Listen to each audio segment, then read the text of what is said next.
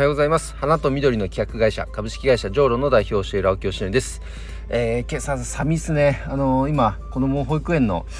えー、保育園に送ってきたとこなんですけど、もう今日も雪に舞ってきましたね。かなり冷え込んでます。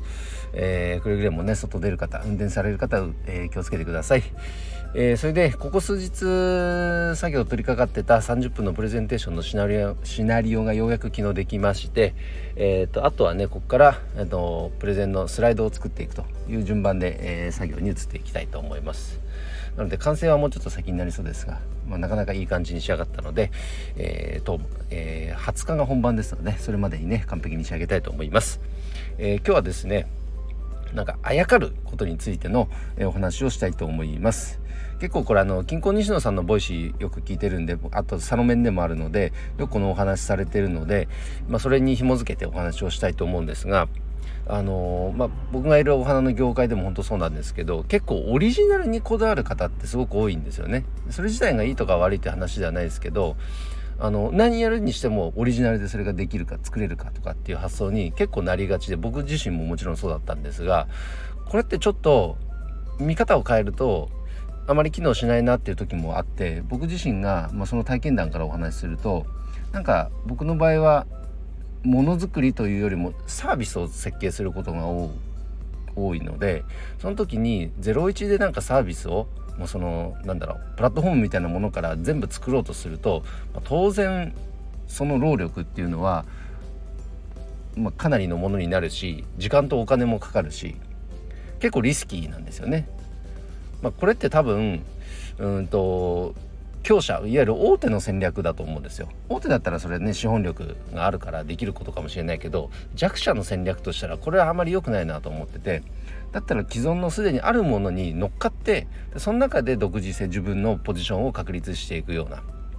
その方が、まあ、いわゆるリーンスタートとかね、あのアジャイルとかいろいろ表現はあるかもしれないですけど、その方がリスクヘッジにもなるし、いかに負けないかっていうことをね設計するのは非常に大事だなと思います。西野さんもよく言うね、いかに勝つかよりもいかに死なないか負けないか、これっていうのはやっぱ抑えとく必要が、えー、あるんじゃないかなと思ってますね。でそうなった時に、まあ、今僕提供している、えーと、花向けフォービズというサービスもですね、これ一応プラットフォームではあるけども、すごくアジャイル的に進めていて、で人の力も借りながら、えーと、システムも開発できて、なので初期の投資ってすごく抑えられてるんですよ。で少しずつ少しずつあのお客様の声を取り入れながら、まあ、アップデートしていくというやり方をやってるんですが、まあ、こういうものを見てもですね、ここに乗っかるというよりかは、じゃあそれだったらうち独自でこういうサービス設計しようみたいな考える人って結構いるんですね。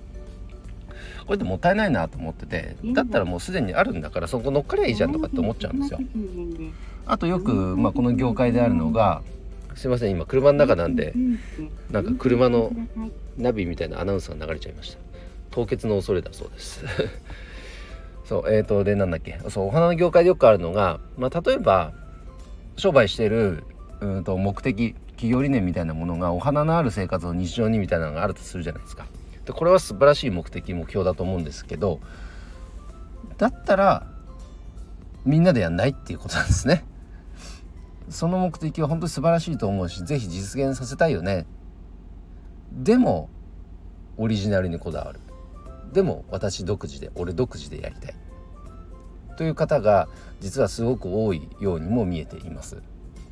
だから僕としては本当にその目的を遂げたいのかっていうことよりかは、なんか自分のやりたいようにやりたいんだなっていうふうに見ています。別にそれはそれでいいんですよ。だとすればその大きな目的ということよりは、自分の好きな表現をしたい、自分のやりたいようにやりたいっていうのが一番のその方にとっての目的なんだろうなっていうふうに見えてしまう。だってさ、そんな花のある生活を日常にって素晴らしい目標だけど、偉大な目標だよ、目的だよ。そんな簡単にね一人二人でできるもんじゃないよ。やっぱりチーム一丸となって業界上げてそこに取り組んでいかないと、まあ、そんな簡単に実現できるもんじゃない。だったらやっぱね、業界一体となって、でそれを取りまとめる人が、